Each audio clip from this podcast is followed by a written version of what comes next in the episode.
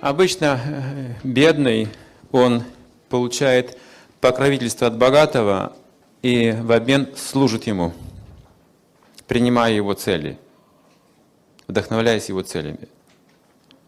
То есть бедный человек, он очень любит, когда у него хороший хозяин, покровитель есть. Он заботится о нем. Он выполняет служение и получает заботу, как в семье. То есть связь через служение. Они все друг другу служат по-разному. В служении находятся. И в служении устраняется зависть между ними, различие это внутреннее.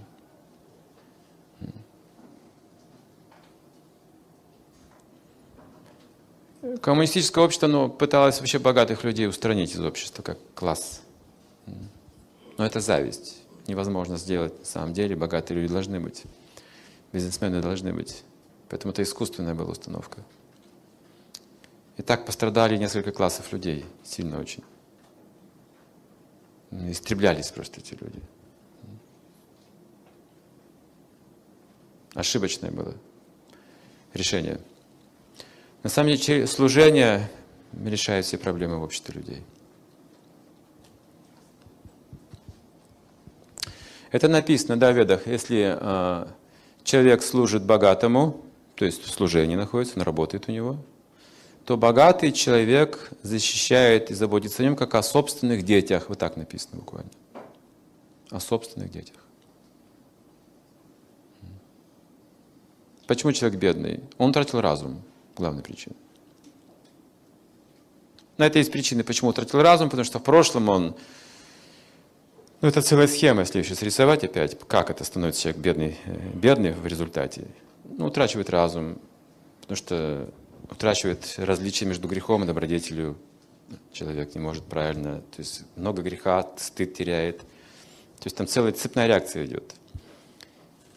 И богатый постепенно может стать бедным. Поэтому бедному человеку деньги в руки большие не дают, разума нет. Пропьет или что-то такое сделает, или проиграет где-нибудь, или просто потеряет, или прятать будет.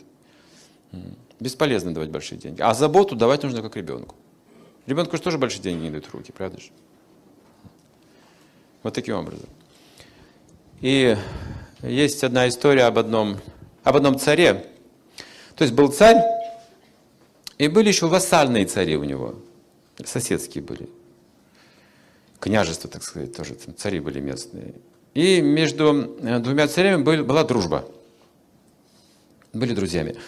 И вот этого вассального царя одного, революция произошла в городе, недовольны были подданные им, что-то случилось какое-то несчастье, его свергли, революцию подняли. Он должен был убежать за границу своего государства и нашел прибежище у своего друга, большого царя. Я сказал, вот так и так, у меня несчастье, мои подданные недовольны. Собственно, ну, получилась какая-то политика, не совсем справедливо со мной, все обошлось, все не так на самом деле, но вот такой результат сейчас, я прошу прибежище. Он сказал, хорошо. Хорошо, вот возьми, пожалуйста, сто овец, спаси их в моем царстве. Как тяжело было слышать все это. Еще друг называется. Мы же были друзьями на равных, оба царя, и он мне сейчас предлагает овец спасти. Но, он так, но у него не было никакого выхода, он пошел пасти овец со скорбью. Сто овец он выводил на пастбище. Случилось так, что волки пожирали там полстада. Но же никогда не пас овец. Но он несчастно вернулся к царю и сказал, слушай, я вот тут потерял полстада, и волки пожрали. Ну, позволь мне пасти хотя бы 50 овец тогда. Не выгоняй меня. Ну хорошо, паси 50 овец. Он стал пасти 50 овец. Эпидемия какая-то началась, не все сдохли там полностью. Заболели. Он вообще расстроенный пришел и сказал, ну дай мне хоть, хоть 5 овец, я буду пасти, но не выгоняй только меня, мне некуда идти. Царь сказал, ну хорошо, бери 5 овец взял пять овец и стал наблюдать за ними, изучать, заботиться. Понял все их повадки и так далее, стал их правильно кормить, водить на водопой, как они спариваются, как они живут. Все он наблюдал и в конце концов стал увеличилось до 500 овец. Я привел стадо к царю, сказал, вот 500 овец из пяти. Угу. Вот тебе часть моего царства, управляй теперь. А что ж ты раньше мне не приложил царство? Совет начал вообще. Ты потерял разум тогда. Говорит. Тебе нельзя было доверять царству. А сейчас разум восстановлен, бери снова царство. Таким образом, разумный следит за этим. Правильное социальное отношение. Если нет зависти, это нетрудно установить правильное отношение между разными классами людей. Но если есть зависть, практически невозможно.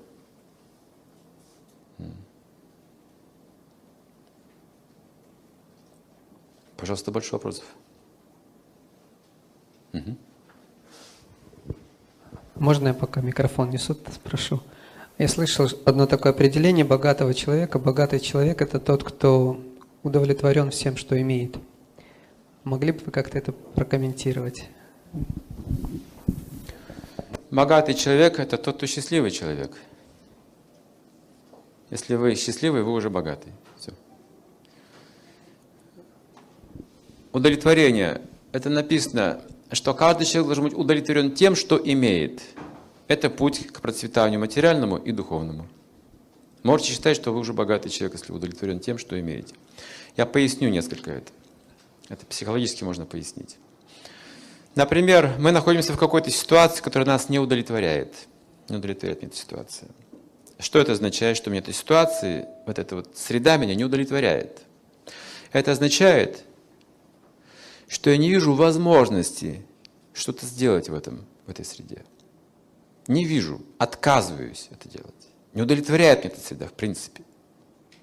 Но как только вы принимаете эти обстоятельства, вы сразу следующий шаг видите, какая есть возможность для развития. И начинаете развивать эту ситуацию, любую.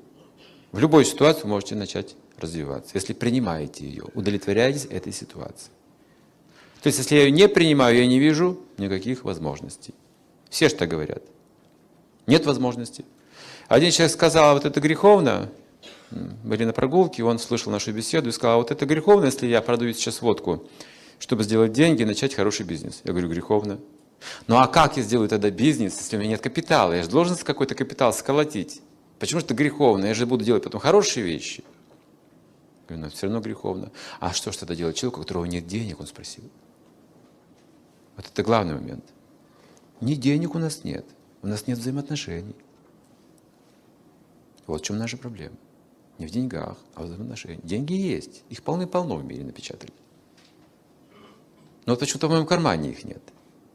Кто-то же мне должен их дать. Это взаимоотношения. За это отвечают. Как деньги будут циркулировать, богатство в этом обществе. Поэтому нужно начинать именно с взаимоотношений. Примите ту ситуацию, в которой находитесь, и тогда вы увидите множество возможностей развития. Один человек мой знакомый, хорошо. Пример из моей жизни. Мой знакомый. Сейчас он миллионер, у него там магазины в Петербурге есть свои. И так далее. А с чего начинал? В советские времена он учился в школе. И был странным ребенком, его там все обзывали, там дразнили, он был беззлобный, независливый совсем, не обижался ни на кого. Все играют в футбол или во что-то, он идет там на речку куда-то, и берет камушки и их вот складывает целыми днями, там на руке держит, там рассматривает, вот такой. Думали, что художником станет. Нет, он не был художником. Как только он закончил школу, он даже в институт не пошел. Он взял какие-то дощечки, стал напиливать фанерки, приклеивать туда камушки на клей, посыпать каким-то песочком, а, из проволоки писал название города, сувенир и продавал. Вот и все. И все, теперь он один из богатейших людей. Все. Никто в его ситуации не мог понять, как развиваться вообще. А мы говорим, а мне нужен капитал, и тогда я сделаю бизнес хороший. Нет. Опасная ситуация. Не давайте взаймы таким людям деньги никогда. Это не бизнесмен. Это мошенник, попрошайка пришел. Так они все попадают в долги и так далее. Это как раз ситуация плохая. Когда, значит, изначальный капитал все ищут. Дайте мне изначальный капитал, а я потом сделаю большие деньги. Нет, нет, нет, это мошенничество. Должен быть, человек должен быть удовлетворен своей ситуацией. Именно начинать со своей, с этой платформы развиваться. Есть пример такой. Вот если человек упал вот в том углу, он не может подняться в другом углу, правда же? Вот там, где упал, оттуда нужно и подниматься ему. А как? Должен удовлетвориться тем местом, на котором находится. И вот с него возможно развитие. Только с этого места. Поэтому большинство людей сейчас не могут развиваться. Они совершают неправильные усилия в развитии. Они либо кому-то подражают и так далее, но сами себя не знают. И потом, не нужно всем становиться богатым. Выбросьте все это из головы. Это все не так приходит. Богатство приходит как раз к тем людям, которые не думают о богатстве. Настоящее богатство приходит. Оно по-другому приходит все. Есть другой мне знакомый, беспризорником он был, потому что родители были его хронические алкоголики. И в 9 лет его подобрали мои знакомые, группа людей в Владивостоке. Подобрали, потому что он ел из помойных бачков. Он сказали, будешь жить с нами. У нас тут ашрам, храм, будешь жить здесь и есть с нами, и жить с нами. Так он и вырос с ними. Сын полка его называли. Сейчас ты еще миллионер. Он сделал чудеса в своей жизни. Без образования, без ничего. Потому что в той ситуации он начал развиваться. Он был счастлив, что у него есть хоть какая-то возможность. Он ее использовал, использовал, использовал, использовал. Вот результат. Поэтому удовлетворитесь тем, что имеете. Это первый шаг в развитии. Затем придет в разум возможность, как и что делать дальше. Если вы вечно недовольны, ничего не получится.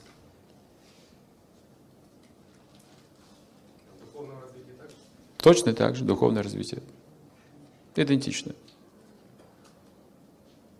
Итак, нужно быть счастливым прямо сейчас. Есть деньги, нет, неважно. Надо быть счастливым.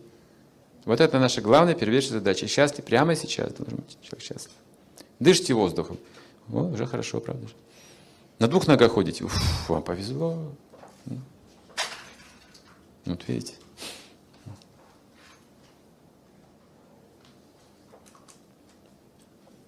Есть история, в Индии я ее слушал, об одном человеке, который поклонялся Господу Шиве. Ну, Господу Шиве поклоняются, чтобы разбогатеть именно люди. И э, самое большое божество в Индии, божество Господа Шивы в городе Пхуванешвар. Он так и называется. Пхуванешвар – это поклонение Господу Шиве. Пхуванешвар – это одно из его имен. Это один из самых богатых городов Индии. А в Индии люди богаче, чем в Америке некоторые. Самые богатые люди как раз оттуда. И он поклонялся Господу Шиве, обходя храм каждый день по часовой стрелке. Это форма поклонения. Там три раза обходит храм по часовой стрелке. Так поклоняются ногами. Парикрама называется. И вот он э, делает это уже в течение 20 с лишним лет. И вот однажды он задумался, вот уже 20 с лишним лет я поклоняюсь. И что? Какая мне польза, какая выгода? Что в моей жизни улучшилось вообще? А в это время а, Шива и Парвати сидят там на небесах. И Парвати говорит, слушай, я тебя не понимаю, дорогой супруг. Вот человек 20 с лишним лет уже поклоняется тебе. Ты ему ничего не даешь. Ты же милостивый, ты же Ашутоша, ты же легко же удовлетворяешься поклонением. Почему ты не можешь наградить этого человека? Говорит, а он не воспользуется, он неудачливый человек. Этот. Ему, если дать деньги, все равно, что их выкинуть. Да нет, ни за что не поверю, говорит Парвати. И Шива говорит, ну смотри. И в это время человек идет вокруг храма и думает, значит, об этом. Вот, ну как вот за это время, что вот у меня улучшилось? Ну вот денег так и нет. Материального счастья, процветания нет. Он стал обсуждать, и ничего нет, оказывается, все плохо. Потом подумал, ну нехорошо же это плохо думаю о Господе Шиве. Вот, например, например, я здоров до сих пор. Вот хорошо. Я хожу на двух ногах, замечательно. У меня глаза на месте, я не ослеп, я могу видеть. Так что я не должен жаловаться на жизнь. Вот, например, смог бы я обходить храм, если бы я ослеп, например? Так он подумал о себе. В это время Господь Шива поставил ему золотой горшок на пути, битком набитый золотом. И говорит, Парвати, смотри, что будет. А в это время человек закрыл глаза, чтобы проэкспериментировать, смогу ли я обойти храм с закрытыми глазами или нет. И прошел мимо. Что он неудачливый, этот человек. Он думает не о том.